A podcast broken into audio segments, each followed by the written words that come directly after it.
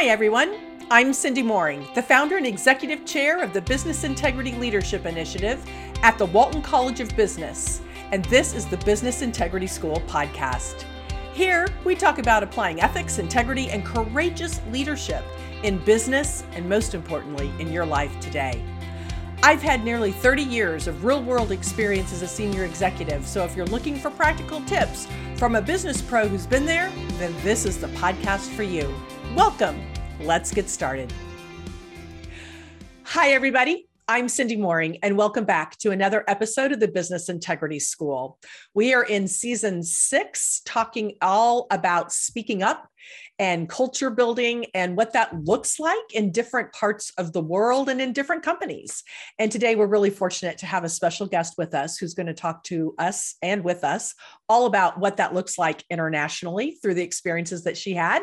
So I'm really excited to welcome Jennifer Haskins. Hi, Jennifer. How are you? Hi, Cindy. Jennifer is a former colleague, as you'll hear about here in a minute, and also a dear friend. And most importantly, she is uh, a Northwest Arkansas native and a University of Arkansas alum. Go Hogs. After receiving her law degree, uh, Jennifer served as a deputy prosecuting attorney and worked for a boutique law firm before she joined Walmart. And she worked for over 16 years at Walmart uh, in various roles in legal and then in ethics and compliance. She supported the business basically all over the world, but definitely in the US, also in Latin America. And then she actually lived abroad for more than five and a half years and worked and lived in Asia and in Africa uh, during that time and has some really wonderful experiences to share with us.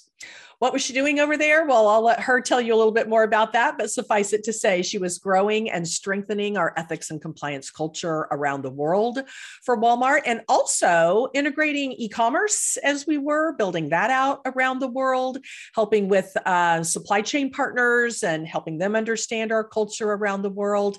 And then she retired from Walmart, but passionate again about diversity and building inclusive environments, continued her quest post Walmart and did some work um, at Kansas State University as an investigator for discrimination and harassment claims, and also training the faculty and staff on that really important issue.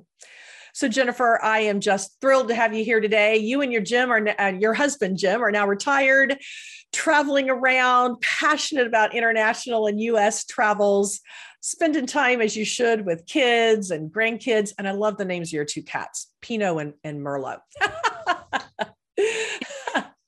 eyes. so welcome, welcome. We're just so excited to have you with the audience today and to share with the students at the university and and others in the business community passionate about the issues that we share um, and interest in um, your experiences. So can you just start maybe by telling us about living internationally and what are some of the highlights that you have from your time abroad Sure. Well, thanks, Cindy. It's it's an honor and a privilege to be here and and to talk about something that I love. Um, I, I, I do enjoy um, the experiences of being overseas. I was blessed um, to be given an opportunity to um, go and help grow our programs for Walmart in uh, China to start. Um, a little reticent about taking that opportunity because I had a 50 year old daughter at the time. Um, but with had an adventurous soul and was willing to uh, move with us uh, to China and and go to an international school there. Um, and I would say certainly that giving my child the opportunity to have that international experience and see the world from a different perspective was a huge benefit and one of the things I loved about my experiences overseas. Um, but I had an opportunity to go and um, spent three and a half years living in Shenzhen, China um, but supporting our business opportunities um, throughout the Asia region, as we called it, which included our retail operations in Japan, China, and India, as well as all of our sourcing and procurement opportunities. Uh, at, you know, in that in that region as well. So Bangladesh, Pakistan, um, Dubai. Uh, Vietnam, South Korea. So we had a lot of opportunities to uh, I had a lot of opportunities to travel and see parts of the world through my work there, which again was mm. another bit. Um, but you know, it was um, it really was a, a life altering experience and i don't say that lightly it to to go from your comfort zone into a place where you're definitely the minority um, you can't really speak the language you have to learn to um, communicate differently your patience has to be uh, something that you work and grow on uh, you focus on um, and just learn about all of these different cultures and backgrounds and um, where the people come from. I think it took a lot for me coming out of the United States, being very driven and very focused and um, very task oriented, to have to stop and really listen and understand was uh, a strength that I worked to build and grow while I was there, uh, because that certainly it wasn't the same. Yeah, I was not. Oh, I was definitely not in Northwest Arkansas anymore. Yeah. Dorothy's not in Kansas anymore, right? well, kudos to you and hats off uh, to you for being that adventurous and willing willing to take those those opportunities and really harness them uh, and, and, make a real difference. So we're talking all about creating a speak up culture uh, in this particular season of the video podcast. And that can be very heavily influenced by the geographic location uh, that you live in in the world. So, can you just like think about compared to the US, what was the speak up culture like in the places that you lived and work? How did were they different from the US and how were they different from each other? It's a great question, and they were very different. Um, and and I should mention that I also spent time in South Africa supporting our business opportunities in, right. in that continent as well. Um, I think 11 different countries at the time in in the African continent. Um, all radically different in terms of their um, their culture and their you know i think one of the things that was very interesting for me and enlightening to me is I would go into a country or an area, I would try to do a little bit of research into their political background. So I had a little bit better understanding of, you know, why people might be more reticent to speak up. And I think we take for granted coming from the United States, a, a you know, long established um, democracy where we're actively encouraged um, freedom of speech, uh, right. right?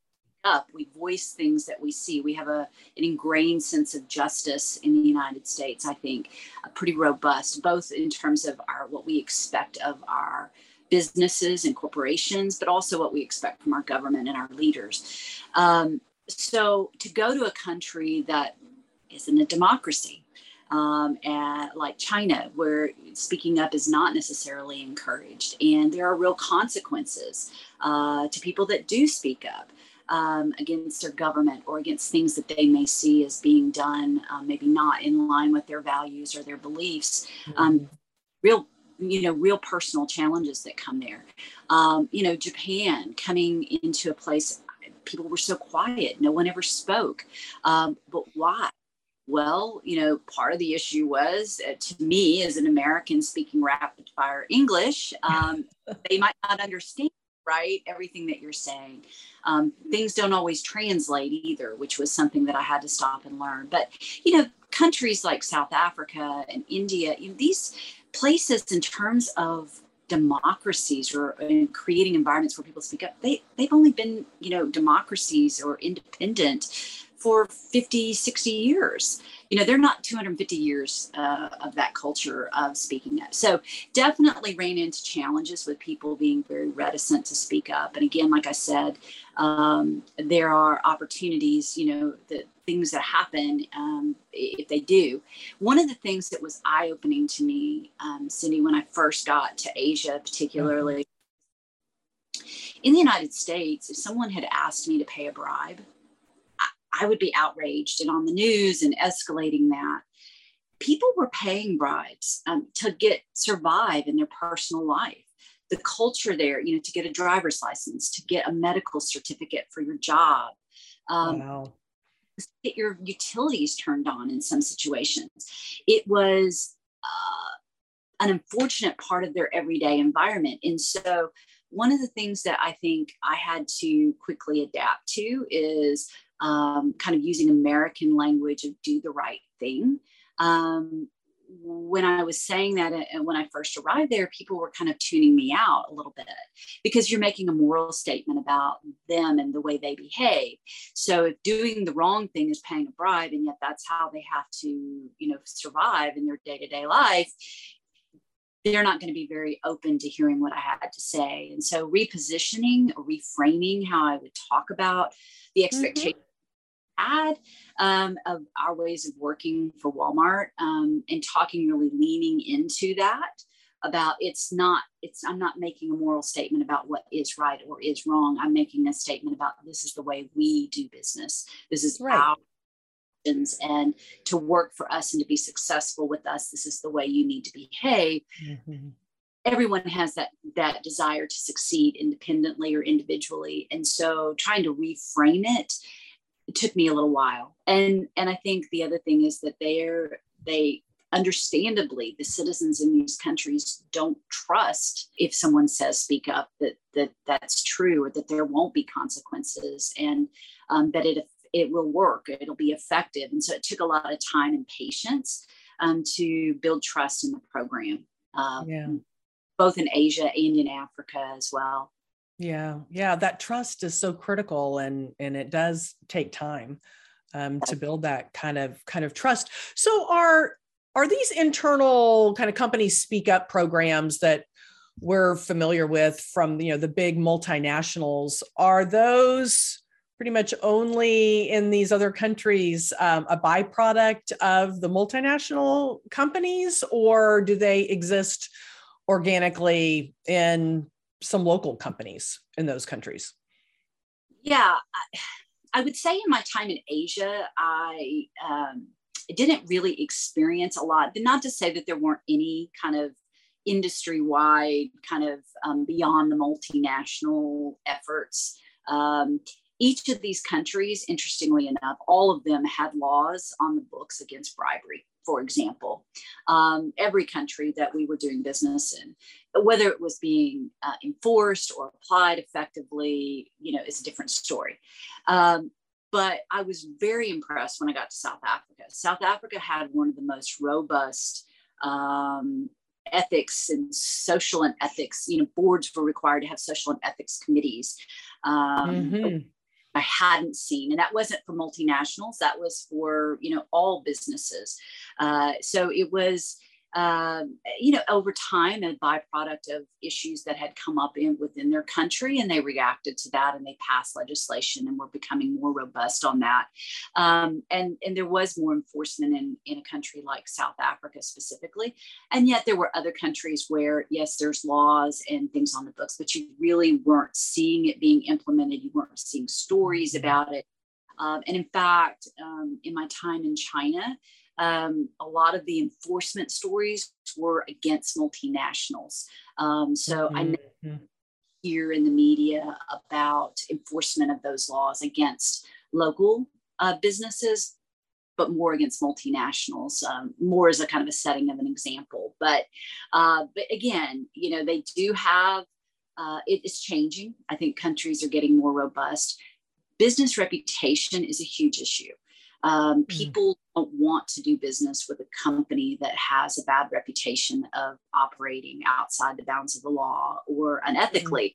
And I think that's something that is becoming more and more uh, prevalent. People make choices about where they shop and where they where they do business, where they get their utilities or services from, based on that. Is to the extent they have choices, right? But they're making those decisions with a more informed uh, you know mindset uh, than before.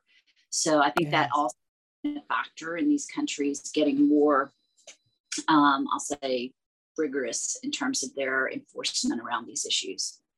Got it so, you know, there was a recent report from the International Business Ethics Institute um, that dove into some of the reasons why people don't speak up in, in in certain countries. And so, at least in the countries where they were doing their survey, U.S., South Africa, um, Australia, many of the European countries, there were three main reasons uh, why people don't speak up that they found. There were a long list, but the top three one, afraid something was going to happen that would jeopardize their job. They didn't want to be seen as a troublemaker. Number two, and three, they didn't believe that corrective action would be taken. So, do you, first question is Do you think that those reasons are universally true um, and would hold true in, say, China and India and Japan, or were there maybe other reasons why people weren't speaking up? Just let's start there. I, I would say, first off, absolutely those reasons are legitimate and exist. Yeah. They apply across the board. I think that um, one of the things that took time, people needed to know that they could speak up and how to speak up. So I think if you move past, um, so in maybe my, some of my early experiences in these countries, we were building our programs to make that more uh, known or more available and to build that yes, muscle in terms of talking a lot about speaking up and how to do that. Um, it again took time. We had, um, we're blessed at Walmart to have a great corporate culture with um, values that were universal and universally understood, right? Um, for the most part, uh, our acting with integrity um, took some definition. of people sometimes yeah. and what that meant uh, from our perspective or our lens, but things like respect and service and taking care of your customers or or you know stakeholders, those were universal things. People want, and I, I do believe that most people want to treat others well and you know make sure that they're providing um, quality service and quality things and tell the truth and be honest and people want to do that i found um, but in terms of other reasons why people might be reticent to speak up, I already talked about the fact that in their personal lives, um, there there are things that are are happening yeah. um, if they do speak up, and so coming in, you know, all of a sudden, I've, I've lived my whole life where I'm really told, don't talk about that. Don't don't speak up. Don't be a troublemaker. Don't you've got to be perfect. You got to know all the information. Um, you can you can't guess. Uh, you know you don't want to be wrong if you come from those kinds of uh, upbringings, right, into a place that says, if you have any any doubts, you know, you don't have to have all the proof. You don't have to know. We want you to tell us so we can try to look into it and fix it. Well, they may not come forward until they have all the proof themselves ready to go because they don't want to make a mistake. Um, you also have experiences where people, you know, they've had consequences in their personal life or know of people who've had consequences in their personal life um, when they spoke up and so they are not going to do that until you can let that program be in place long enough to build that reputation and build that Mm-hmm. and build that trust and so that that sounds like it's in, in a way that's somewhat what i was going to ask you in terms of how do you overcome those what you would describe as universally kind of psychological um, hurdles, regardless of where you live. I mean, I don't want to be seen as a troublemaker. I, I, I want my job and I need it, and I, I, you know, I'm not sure corrective action is going to be taken. But when you build a program over time, and they have trust in the reporting in, and then can see the proof in the pudding, if you will. Um, did that did that help in terms of making a difference and and establishing the programs? It, it absolutely did. It, it, helped, and I think that talking uh, within the business is important about you know the health of your program um, talking about the fact that people are uh, encouraged to speak up making positive examples of individuals who do.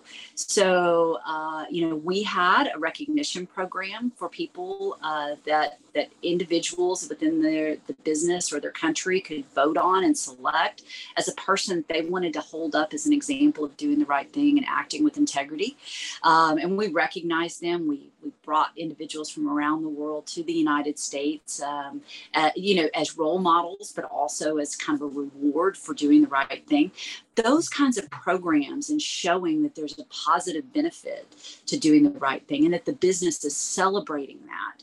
Um, right went a long way in many of these countries to saying, wow, people were more inclined to, to get their name in the hat to, you know, be eligible. So they're willing to speak up, you know. Um, so I don't think that uh, we should deny the value of, you know, the carrot um, in, in building programs like this, uh, having recognition um, mechanisms is really important.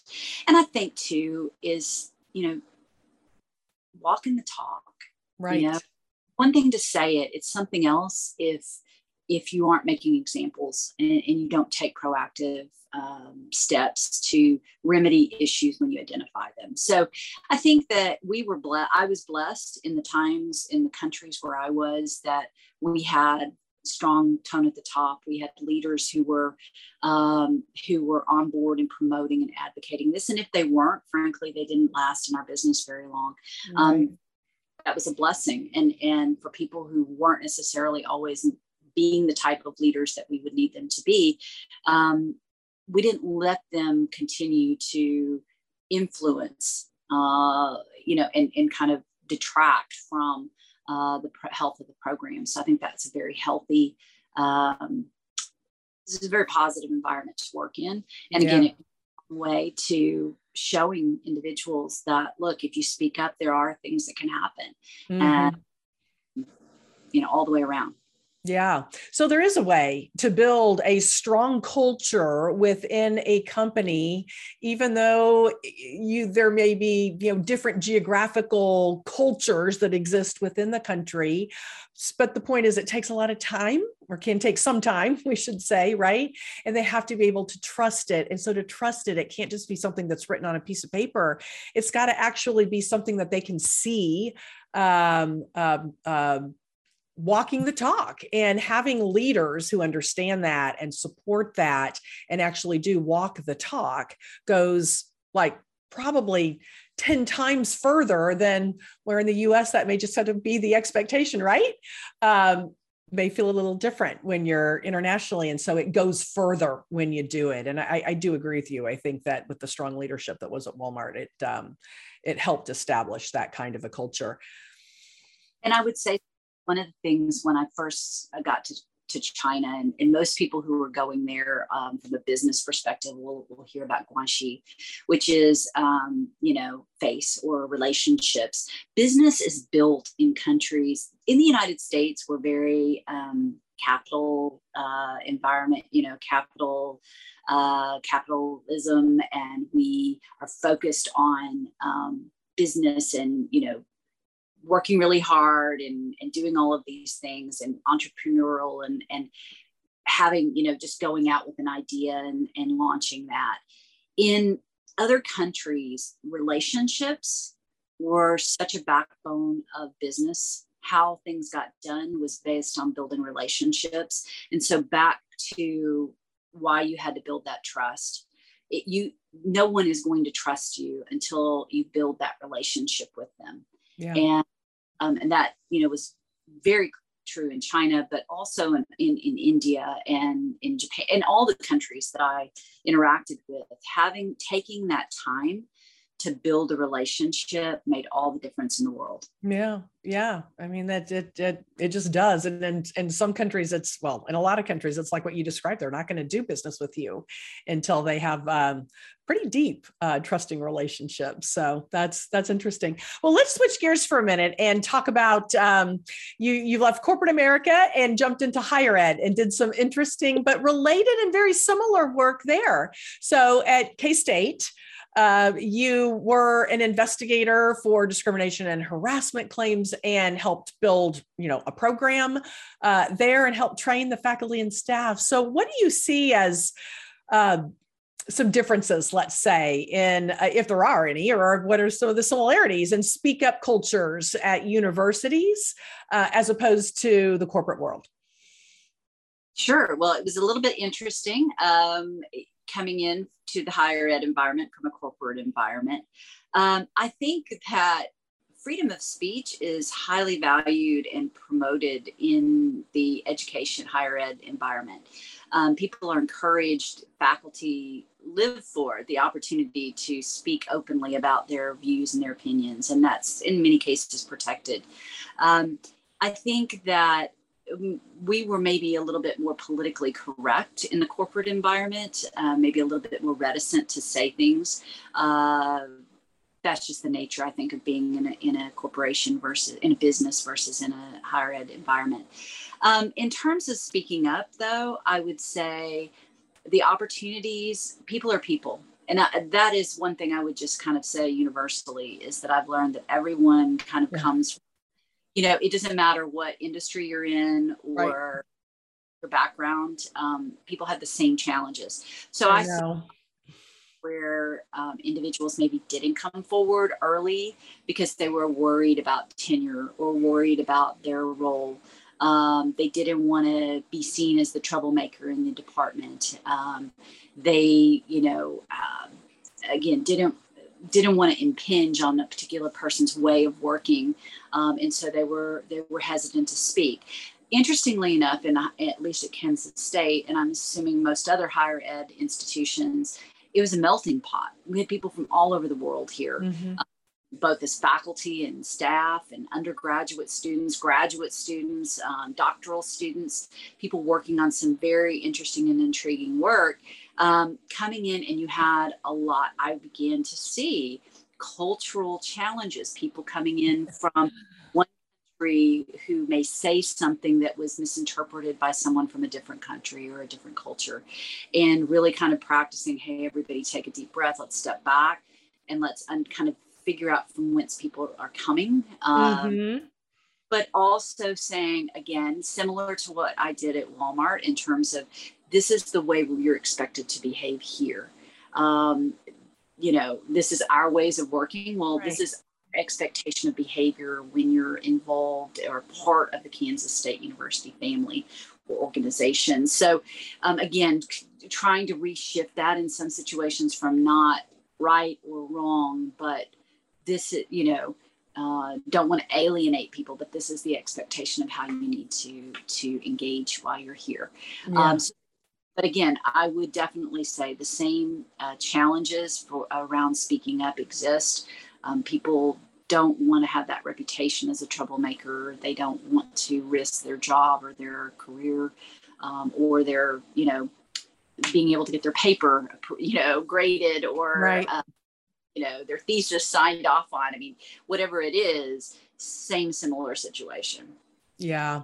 And i would imagine it's the same if they can if they can see that um, the organization in this case the the university not only has it on a piece of paper but there's both um well it's walking the talk right? Both in a positive way. So so applauding those who do the right thing and making sure action is taken against those who don't live up to the expectations that you've just mentioned, then that helps build and foster that sense of community and belief in oh yeah those are the expectations. I understand that and that's something that i i i want to buy into uh, is a way that you can use to sort of overcome those those hurdles exactly. And and i would also say that one of the things i saw was really important in the university environment um, but equally important in the work we did uh, at walmart is education and and helping people understand um, you know what the program is about.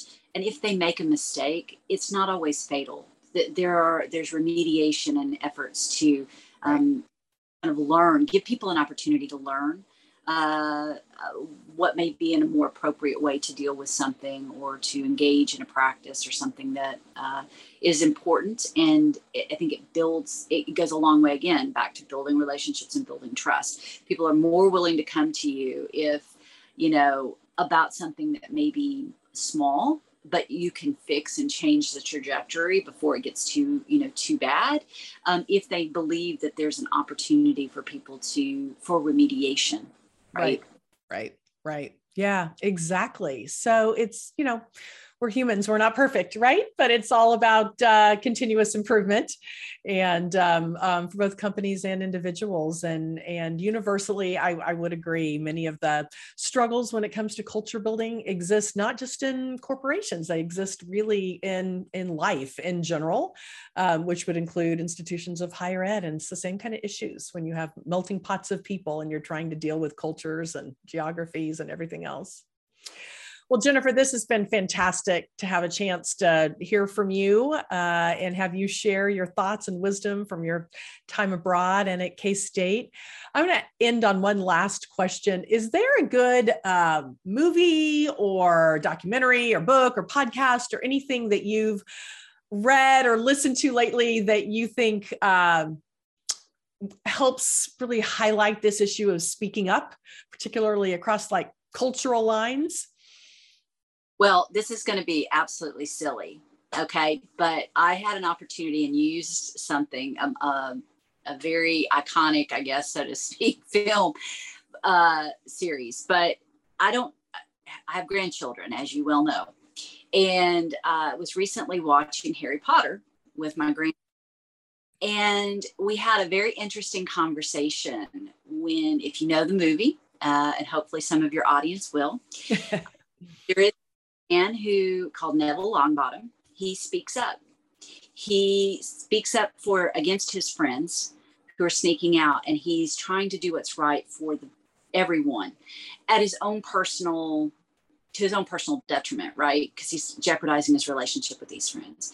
But having a conversation with my granddaughter about why that was a good thing, why he was doing that, why he gets a reward at the end uh, of the movie, um, because what he did took a lot of courage.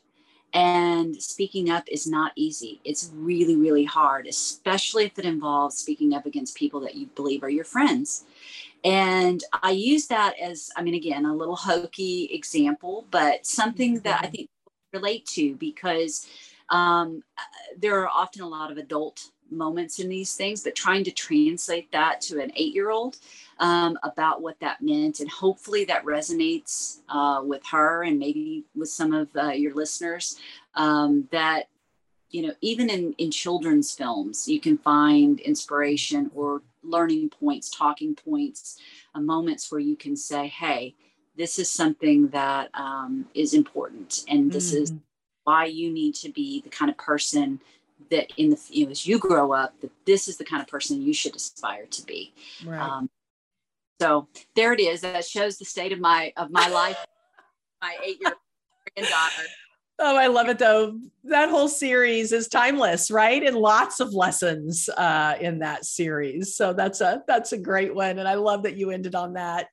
Jennifer, this has been great. Thank you for your time today and for sharing all of that with us. I appreciate it very much. Good to see you.